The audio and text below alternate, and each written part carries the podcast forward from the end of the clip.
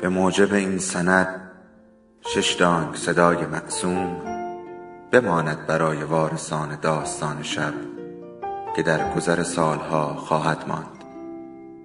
ارادتمند داستان شب.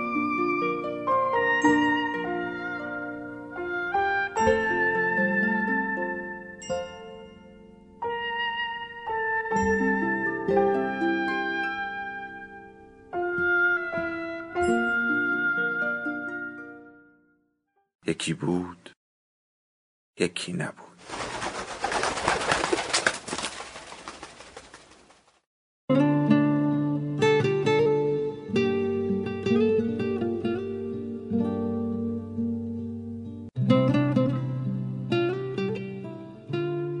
برای نخستین بار وقتی یک سال و هفت ماه بود آن حرکات را انجام داده بود. هماهنگ نسبتا زیبا قدری لطیف و جذاب.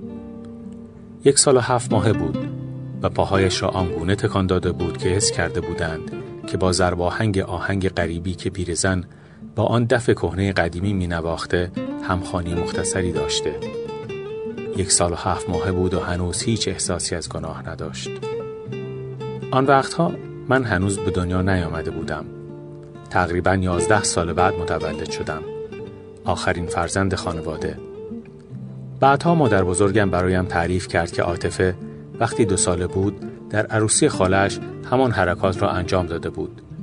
مختصری زیباتر و موزونتر از زمان که یک سال و هفت ماه بود. در چهار سالگی و همه سالهای بعد هم همان کارها را کرده بود. در مهمانی های خودمانی، در عروسی های خاله های دیگرمان، در مولودی ها، در میلاد نور، در عقد کنان دایی بزرگمان و تولد پسر دوم اموجان محمد. هنرش هم فقط همین بود که دستهایش را به شکلی ظریف و موزون آنطور که انگار پروانه سبک بالانه بالا و بالاتر می رود حرکت بدهد و پاهایش را متناسب با دستهایش.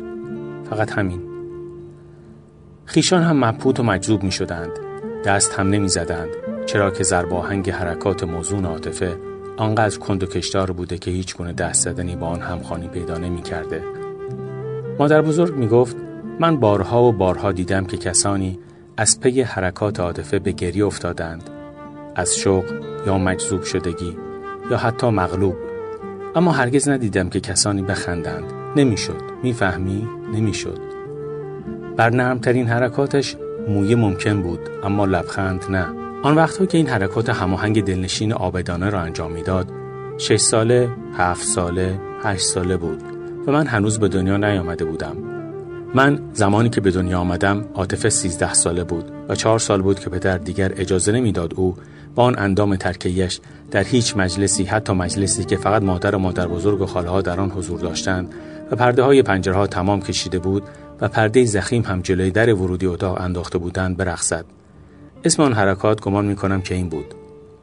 مادر بزرگ البته با آن حرکات سماع هم می گفت اما من بعدها خیلی بعد به مادر بزرگ که دیگر خوب هم نمیشنید به فریاد گفتم مادر بزرگ سماع با نوعی سرور همراه است. یعنی نشاط. نشاط. نشاط. می‌فهمی مادر بزرگ؟ نشاط. اما حرکات عاطفه شما می‌گویید که اصلا نشاط نمی آورد بله بله درست است. نشاط نمی آورد و نمی آورد ابدا سبک اما می کند البته. به آدم حس پروانگی می‌داد. می‌فهمی؟ بله مادر بزرگ پس سماع نبوده همان رقص بوده احتمالا.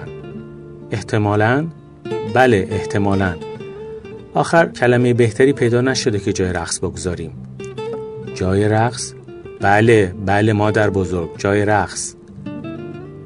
بله خب فهمیدم. اما اگر می گفتیم رقص هزار جور مصیبت درست می شد غیر از خود ما هیچ کس که نمی‌دانست عاطفه چه حرکاتی می کند پدر عاطفه هم وقتی عاطفه هشت ساله شد دیگر قبول نکرد که بنشیند. خاله مهربان دف بزند و عاطفه آنطور پروانه شود. نر مثل پر مثل پنبه مثل قاصدک و او نگاه کند. حاضر نشد. می‌فهمی؟ قبول نکرد. مطلقا هم ممنوع کرد آن حرکات را. جلوی هر کس که باشد. خب پدر کار خودش را کرده بود و تمام. او نمی بایست خبر شود که عاطفه حتی برای خودش تک و تنها هم رقصیده است. نمی بایست خبر شود. از عهده او ساقط می شد اگر گفته بودیم سما یا چیز دیگر این حادثه پیش نمی آمد شاید. ولی پدر کار خودش را کرده بود. دیگر هیچ مسئولیتی نداشت. عاطفه هم نه نمازش ترک می‌شد نه روزش. آنکه یک دختر بچه هشت، نه، ده یا یازده ساله ترکی بود. میدانی مجلس اما وقتی زنانه بود یا می‌شد و پدر هم در خانه نبود و غریبه هم حضور نداشت من باز هم همان حرکات را می کردم روز به روز هم زیباتر. این حرف را بعدها خود عاطفه به من گفت و من دلم لرزید و گفتم آبجی اگر پدر می‌فهمی چه کار می‌کرد ها؟ هیچ کار نمی‌کرد. من مطمئن بودم. همه همه رقصیدنم را دوست داشتن. پیر و جوان گبر و مسلمان. مگر مادرم مسلمان نیست که اینطور شیفته می شود مگر مادر بزرگ مسلمان نیست؟ مگر خود پدر؟ خود پدر. خود پدر تو رو در بزرگیت هم دیده که میرقصی؟ شاید خدا می‌داند. هیچ کس هم در واقع جز زیبایی خالص چیزی در حرکات عاطفه نمی‌دید. هیچ چیز فاسدی در رقصیدنش نبود. هیچ کس را به فکر خلاف نمیانداخت. انگار که نوعی از عبادت بود نوعی نیایش اما نه سما. چون در واقع سرریز غم بود یعنی شده بودیم. هیچ کس هم نمی توانست بگوید چرا بچه یک سال و هفت ماه می بایست سرریز غم داشته باشد. آن هم توی خانه ما که خانه امنی بود. آنجا زور نبود پرخاش نبود بیحرمتی نبود. خانه امنی بود واقعا. شاید صدای دف خاله مهربان غمی بود که مصری بود و خط سرایت هم داشت. از خاله مهربان به عاطفه و یقینا از عاطفه به خاله مهربان. چرا؟ می‌پرسی واقعا؟ چون خاله مهربان فقط وقتی برای عاطفه می‌زد آنطور به شور میآمد. شور نه شوق. وقتی بزرگ شده بودم یعنی عقل عاطفه به من گفت داداش نادر می‌دونی خودم رو سبک می‌کنم روحم رو سبک می‌کنم حالم جا میآید. مثل این است که یک عالم گریه کردم. از شر خیلی چیزها راحت می‌شوم از فکرهای بد دور می‌شوم.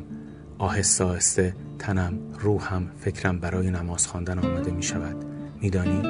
انگار که یک نخ هزار گره می‌دهند دستم و من با این حرکات یکی یکی گره ها را باز می کنم و خلاص می‌فهمی؟ مشکل است آبجی فهمیدنش مشکل است. اما خب خدا رو شکر لاقل مخالف نیستم. مثل این بود که حالا گیریم پدر می توانست عاطفه را مجبور کند که نرقصد. با تهدید و تکفیر و تدبیر و هر چیز دیگر از این قبیل. زنهای خیش آشنا رهاکن قصه نبودند. همهشان رقصیدن عاطفه را شیدا بودند. واقعا شیدا.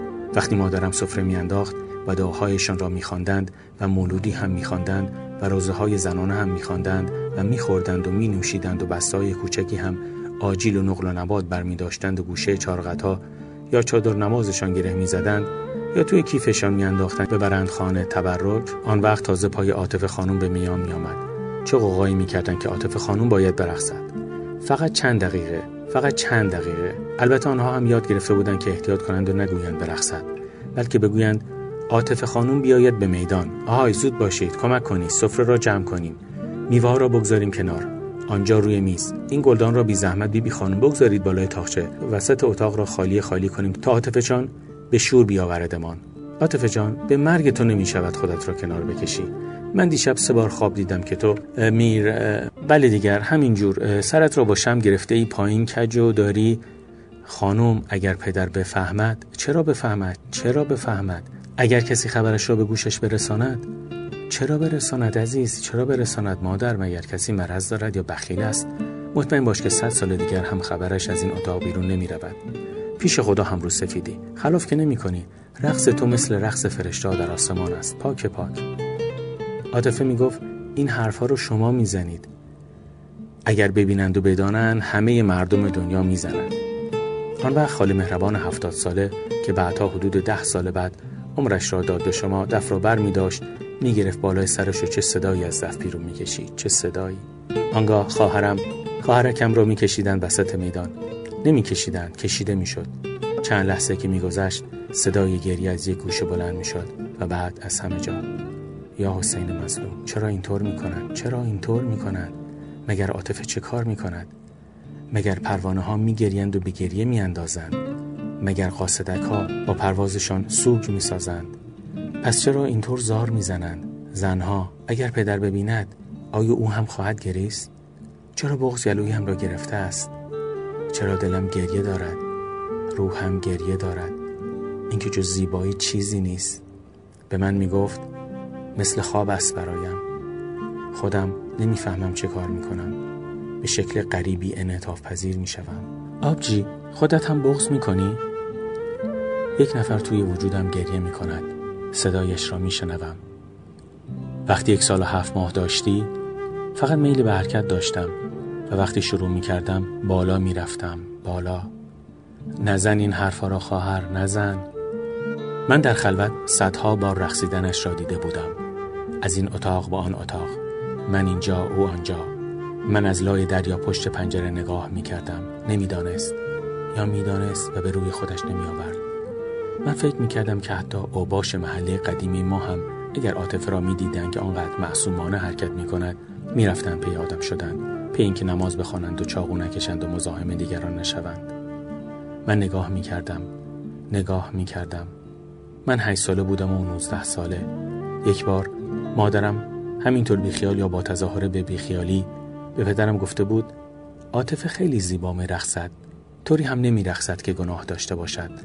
گمان می کنم همین سماع باشد که شما گاهی حرفش را می‌زنی.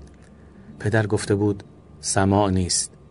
هر جور هم که خودش را تکان بدهد گناه است. آقا طرب که ندارد. قنا که نیست. فقط غم را می‌شوید. نشوید نشوید نمی‌خواهم بشوید. قبلا هم گفته بودم که نباید این حرکات را بکند حتی در تنهایی یا با حضور شما. مادرم قدری تون شده بود. شما برای خودت مشتهدی هستی آقا. علوم دینی هم خانده ای قرآن را از بری. اجازه بده یک بار فقط یک بار با دف خال مهربان جلوی شما برخصد استغفر الله. استغفر الله. مگر دیوانه شده ای خانم؟ مگر خدای نکرده دیوانه شده ای بار گناهانم خیلی سبک است. حالا می‌خواید سنگینترش هم بکنید. مادرم همین یک بار از میدان در رفته بود. گناهش به گردن من. البته اگر گناهی داشته باشد که ندارد. حرکاتش درست مثل شعر گفتن حاج آقا مهدی است. تازه لطیفتر مهربانتر جذابتر. آقا جان برخواسته بود رفته بود و ضمن رفتن گفته بود دلم را به گناه آلوده نکن خانم. دست از سرم بردار. دست از سرم بردار. مادرم همین یک بار فریاد زده بود. به خدا دلت باز می شود به خدا نزدیکتر می شوی لاقل گریه می کنی گریه که گناه ندارد. من گمان می کنم شش سال داشتم یا هفت سال که این گفتگو اتفاق افتاد. به در رفت بازار مادر همانطور با صدای بلند گفت عاطفه عاطفه. و عاطفه پشت در اتاقش بود. مثل من که پشت در اتاق مهمان خانه بودم. عاطفه آنطور که انگار در خواب راه می رود راه افتاد آمد. مادر گفت برقص دلم از روزگار گرفته. عاطفه گفت گناه دارد پدر راضی نیست. مادر گفت گناهش به گردن من حرفم را گوش کن. چشم مادر. آن وقت مادر خال مهربان را صدا کرد تا از اتاقش بیاید توی حیات چون عاطفه رفته بود وسط حیات کنار حوز و نرم نرمک آهسته آهسته قصایش را حکایت می کرد و آرزوهایش را و امیدها و ناامیدیهایش را. کنار حوز کنار ماهی ها خاله دف می‌زد.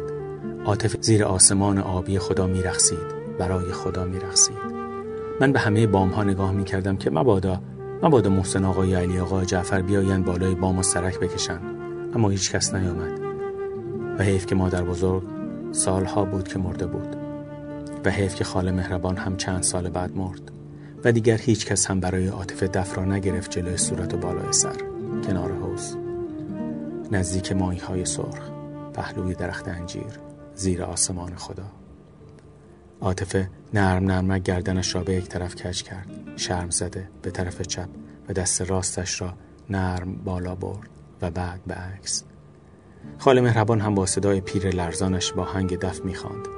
سرود زهره به رقص آورد مسیحا را. سرود زهره به رقص آورد مسیحا را. و بعد یک دست جام باده و یک دست زلف یار. رقصی چونین میانه می‌دانم آرزوست و بعد مغنی کجایی به گل گرود به یاد آوران خسروانی سرود که تا وجه را کارسازی کنم به رقص آیم و خرقه بازی کنم. من خیلی کوچک بودم وقتی خاله مهربان این شعرها را می‌خوان اما بعدها که کارش با دنیا تمام شد و بارش را بست و رفت من تازه فهمیدم که شعرهایی را که می‌خوان تمامشان را ناخواسته از حفظ شدم. خاله صدایش را بلندتر می‌کرد. ذرات جهان به عشق خورشید رقصان ز عدم به سوی هست آمد. و باز بلندتر رقص زبان ذره زیرا جز رقص دگر زبان ندارد و عاطفه کوچک می‌شد و کوچکتر می‌شد و به اندازه یک عروسک یک پری قصه ها و سرانجام به ذره رقصان تبدیل می‌شد و من از پشت پنجره نگاه می‌کردم. خواهرم 19 سال داشت و خیلی دیر شده بود که حاج آقا مرتزا آمد خواستگاری او و پدرم گفت مبارک است انشالله و عاطفه هم هیچ ناراضی و دلگیر نبود. من نگاهش می‌کردم و میفهمیدم که ناراضی نیست. انگار که از حاج آقا مرتزا که سی سال داشت و چهار راه سرچشمه یک کفاشی و گیوه فروش بزرگ داشت و کشتی هم می‌گرفت و زورخان هم می‌رفت بعدش نمیآمد. عاطفه خانه ما را از همه چیز خالی کرد و رفت. خانه من از روح از حرکت از حضور از زندگی و از سبکبالی خالی شد. مادر گریه کرد. من پرسیدم حاج آقا مرتزا بد آدمی است؟ مادر جواب داد نه الحمدلله خیلی خوب است. خیال می‌کنی آبجی عاطفه حاج آقا مرتزا رو دوست ندارد؟ البته که دارد. اما اصلا این فضولی ها به تو چه مربوط است؟ من می‌خواستم به مادر بگویم که عاطفه حاج آقا مرتزا را دوست دارد و او نباید گریه کند اما چیزی نگفتم. یک روز عاطفه آمد خانه ما مثل همه جمعه که با شوهر و خواهر شوهرش می آمد. اما این بار سهشنبه بود که آمد نه جمعه. و مادر دوید پای پله گفت چه شده عاطفه جان؟ چه شده؟ عاطفه گفت دلم هوای دفع خاله مهربان را کرده. مادر گفت ما همه دلمان هوای رقص تو را کرده. تو دلت هوای خاله مهربان را کرده. خب الان صدایش می‌کنم. اما پادرد و کمردرد سخت دارد. مشکل می‌تواند جنب بخورد. و بعد مادر خاله را صدا کرد و گفت بیا خاله عاطفه آمده. و خاله با چه جان کندنی دف به دست آمد و لب حوض نشست و شروع کرد به دف زدن. و عاطفه نشسته بود روی پله و نگاه می‌کرد و میشنید. یا اصلا نبود که نگاه کند و بشنود آن وقت. من و مادرم و آسیه خواهر دیگرم. دیدیم که عاطفه نرم نرمک برخواست و نرم نرمک رفت کنار حوض. و یک دست جام باده و یک دست زلف یار. و رقص زبان ذره زیرا جز رقص دگر زبان ندارد. رقصی چونین میانه میدان کرد و رفت نشست لب پله ها گریه کرد. و من با اینکه هشت سال یا نه سال بیشتر نداشتم حس کردم که چرا گریه می کند و چرا باید گریه کند. اما مادرم انگار که حس نکرد و فقط دلش سوخت و گریه کرد و عاطفه برگشت به خانه خودش. و بعد این شد برنامه ما. که عاطفه هفته یک روز یک ساعت بیاید خانه ما و دستهایش را آنطور ظریف و زیبا و نرم با آهنگی که انگار توی دستهای خودش بود و با صدای دف خاله مهربان خانش کامل داشت تکان می‌دهد و خالی بشود و گریه کند و برود. و بعد هم خاله مهربان مرد و تمام شد. یک روز چند ماه بعد یا چند سال بعد نمی‌دانم. حاج آقا مرتضا که آدم خوبی هم بود و من هم دوستش داشتم و گاهی به زورخانهاش هم که طرف سراح سیروس بود می‌رفتم گیوه هایم را هم همیشه از اون میخریدم تنها آمد به خانه ما و جمعه هم نبود و همونجا نشست روی پله پدر در خانه بود مادر هم. آنها با آقا مرتزا احوال پرسی کردند. حاج آقا هم جواب داد. من ته دلم میلرزید. شاید پدر هم مادر هم. عاقبت حاج آقا مرتزا گفت عاطف خانم را برمیگردانم به خانه خودتان. سکوت. پدر گفت خیلی آهسته از ته چاه یعنی چه؟ طلاقش می‌دهم. سه طلاقه. تمام تمام. پدر پرسید چرا؟ اما انگار که همه چیز را می‌دانست یا خواب دیده بود. مادر اصلا حرفی نداشت که بزند. اصلا. پدر باز گفت چرا؟ حاج آقا مرتزا جواب داد میرخصد. یعنی سماع می‌کند. یعنی نمی‌دانم چه کار می‌کند. اما به هر حال میرخصد. میرخصد. پدر صدایش را از چاه بیرون کشید. بد میرخصد زشت میرخصد. در حرکاتش گناهی هست یا کسی را به سوی گناه میراند؟ هرگز در تمام عمرم پدر را آنقدر دوست نداشتم. به قدر تمام دنیا بیش از مادر آسیه اصلا بیش از بیش. حاج آقا مرتزا جواب داد نه بد نمیرخصد جز اینکه میرخصد و خوب هم میرخصد هیچ کار دیگری نمی کند زن طیبه و طاهره است نمازش را هم می‌خواند نافله هم می‌خواند روز هم می‌گیرد اما میرخصد مادر اصلا حرفی نداشت که بزند احتیاجی هم نداشت. پدر گفت جلوی دیگران میرخصد نه. به خانه و زندگی نمی‌رسد؟ می‌رسد. عاطف خانم خانم است واقعا. دست مادرشان درد نکند که همچون دختری بزرگ کرده. همه چیزش خوب است. فقط میرخصد. پدر گفت حاج آقا مرتزا گوشهایت را خوب باز کن. دین و ایمان من از دین و ایمان تو هیچ کمتر نیست اگر خیلی بیشتر نباشد. عاطف خانوم با رقص غمش را میریزد. چرک روحش را میریزد. وقتی میرقصد و خلاص می‌شود تازه طاهره و طیبه می‌شود می‌فهمی حاج آقا مرتزا می‌فهمی؟ چقدر دوستش داشتم. چقدر. هیچ وقت او را آنقدر آقا آنقدر مهربان آنقدر عادل آنقدر جدی ندیده بودم و ندیدم. حاج آقا مرتزا گفت عاطف خانم توی خانه من چرا باید غم و غصه داشته باشد؟ بله دو تا بچه دارد مثل دو تا دسته گل. خانه دارد زندگی دارد آسایش دارد. هر چقدر هم که بخواهد پول و طلا و جواهر دارد. شوهر سر به راه نجیب مطیع. مثل من هم دارد. مکه هم رفته کربلا هم رفته فصل یک بار هم می‌رویم قوم شش بار هم تا به حال به زیارت امام رضا رفته. چرا همچه زنی با این زندگی باید آنقدر قصه داشته باشد که مجبور شود آنطور آنطور برخصد؟ پدر ایستاد و گفت خب اینطور است. غمی دارد که من و تو از آن سر در نمی آوریم از بچگی هم داشته. حالا می‌گویی که چی؟ حاج آقا مرتضی ایستاد. یا نرخصد یا برش میگردانم خانه. پدر گفت نکن از زیر سرت بلند شده حاج آقا. و الا زن مؤمنه توی خانه توی اتاق در بسته اگر برخصد به کجای کسی برمیخورده کدام کتاب خدا غلط می شود بله. جواب خدا را چه باید بدهم؟ بله. تو از کجا میدانی که خدا سوال می کند که از حالا به فکر جوابش هستی؟ شاید خدا به جای اینکه سوال کند سوال خود تو را هم جواب بدهد. پرسیدم. مشتهد محل گفت گناه دارد. به هر صورت که باشد گناه دارد. رقص به هر شکلش گناه دارد. ببینم برای مشتهد محل حکایت کردی که چگونه میرقصد؟ دخترم عاطفه چگونه میرقصد؟ سربسته گفتم. بیجا کردی بد کردی خلاف کردی که گفتی گناه کردی که گفتی. رقص عاطفه یک راز است میان او و خدای او. نباید برملا می‌کردی. اگر می‌خواستی بکنی هم باید از خود عاطفه خانم اجازه می‌گرفتی. حاج آقا مرتضی دیگر نتوانست همانقدر خوب باشد که همیشه بود. مهرش ناگهان از دلم کنده شد. یا نرخصد و قول بدهد و قسم بخورد که دیگر هم نرخصد یا برش میگردانم به خانه پدریش. تمام. پدر گفت این اتمام حجت را با خودش بکن. به من و مادرش ربطی ندارد. به هیچ کس ربطی ندارد. در خانه من به روی باز است. چهار تاق اتاقش همانطور دست نخورده مانده. اگر خواست که برگردد با احترام برش گردان. جار نزن. آشوب نکن. مهر هم نمی‌خواهد. حلال. مهرش را تمام خودم می‌دهم. از مال و منال تو هم چیزی نمی‌خواهد. با یک تا پیراهن و یک چادر و یک جفت کفش کهنه بفرستش خانه من. روی چشمم میگذارمش. حاج آقا مرتزا دیدم که کمی تا شد. خمید. دیدم که اشک آمد توی چشمهایش. آقا جان ازش نمی‌خواهید که نرقصد دیگر سنی ازش گذشته. هر چقدر هم که دلش می‌خواسته به رقصت رقصیده. دیگر جوان که نیست.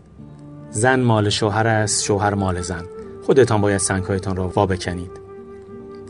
مادر عجیب است که هیچ حرفی نداشت که بزند. انگار که لال شده بود. روز بعد خواهرم خواهرکم با یک تا پیراهن یک چادر نماز و یک جفت کفش کهنه برگشت به خانه ما و همانجا روی پله ها نشست. مادرم دف خاله مهربان را آور گذاشت روی پاهای عاطفه و گفت همیشه می‌گفت که این دف مال عاطفه خانوم است. اینجا هم خانه خودت است راحت باش. خواهرم گفت خجلم شرمندم روسیا هم مادر. مادر گریان گفت دشمنش شرمنده و روسیا باشد. الهی بمیرم. برای تو که خدا همچو بار گرانی را روی دوشت گذاشته و گفت بکش. جواب پدر را چطور بدهم؟ آخر جواب پدر را. جواب پدر خل شده یاتفه های نادر کجایی؟ بیا اینجا مو به مو بگو که پدر چطور جلوی حاج آقا مرتضی ایستاد. خودش همه چیز را گفت. حاج آقا مرتضی را می‌گویم. مو به مو گفت. گری هم کرد و گفت. آخرش هم گفت این خانه و زندگی تمامش مال تو. من از این خانه می‌روم. ماه به ماه هم خرجت را می‌دهم. هر قدر که بخواهی اما قبول نکردم. بچه ها, بچه ها را چه کار کردید؟ مرتزا گفت اگر قول بدهی که هیچ وقت جلوی بچه هامان نرخصی هر دو را می‌دهم به تو. اما اگر قول ندهی و تو قول ندادی که عاطفه جان نه مادر نه. دروغ که نباید می‌گفتم. ریا که نباید می‌کردم. راستش را گفتم. مرتزا گفت حالا برو فکرهایت رو بکن. هر وقت تصمیم آخرت را گرفتی به من بگو. مرتزا گفت خیلی دوستت دارم عاطفه به قدر تمام دنیا. و با وجود این رضا ندادی؟ شش ماه بعد یا این حدود حاج آقا مرتزا بچه ها را فرستاد خانه ما پیغام داد دلتنگی می کنند تا هر وقت عاطف خانم می خواهد و او اجازه می دهد بچه ها پهلویش بمانند. اما هیچ شرطی نگذاشت. خانهمان حسابی گرم و شلوغ شد و باز هم عاطفه گهگاه می‌رفت و به از خانه و میرقصید. با صدای دفی که در خانهمان مانده بود میرقصید و زیر لب زمزمه هم می‌کرد. البته عاطفه اول دف می نواخت یعنی با نواختن دف شروع می کرد و بعد دف را میگذاشت روی تخت و بر می‌خواست. یک دست جام باده و یک دست. با عاطفه کوچک می‌شد کوچکتر می‌شد عروسک می‌شد ذره می‌شد و رقص از زبان ذره زیرا جز رقص دگر زبان ندارد. چندین سال بعد عاطفه آجاق و مرتزا که همونطور مجرد مانده بود دخترشان را به خانه بخت فرستادند و چند سال بعد هم پسرشان را داماد کردند. من تقریبا چهل ساله بودم که پدر مرد. به عاطفه گفتم حیف شد که پدر رخصت را ندید و رفت. عاطفه گفت از کجا میدانی که ندید؟ گفتم پدر یک مؤمن واقعی بود. مادر هرچه کرد حاضر نشد یک بار حتی یک بار از پشت پرده نگاه کند. عاطفه خانم گفت تو از کجا رقصم را می‌دیدی؟ گفتم معمولا از پشت پنجره یا کاشی های مشبک حوزخانه. پدر هم این کار را بلد بود. البته وقتی که تو مدرسه بودی. اعتراض نمی کرد؟ هرگز. خودش را به تو نشان می‌داد؟ هیچ وقت. پس از کجا میفهمیدی که دارد نگاه می‌کند وقت نماز که می‌شد از توی حیات یا پاشیر با محبت می‌گفت آهای دختر وقت این یکی نماز است. بس کن دیگر. بعد از چند سال مادر هم مرد. عاطف بالای شهست سال داشت که مادر مرد من همسرم را به خانه پدری آورده بودم خانه بزرگ جاداری بود عاطفه با همسرم خیلی خوب بود همسرم هم با عاطفه عجیب وحدتی داشت همه کارهای خانه را با هم می کردن. بچه های مرا هم با هم نگه می داشتن. یک بار سالها بعد زهره همسرم به من گفت نادر تو رقص عاطف بانو را دیده ای؟ گفتم در شست و هفت سالگی گفت سه هزار سال است که می رخصد. سه هزار سال دیگر هم خواهد رقصید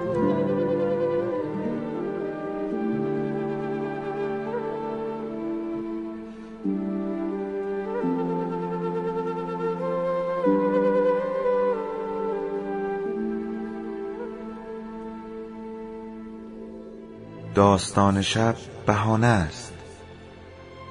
برای با هم بودن دور هم نشستن شنیده شدن.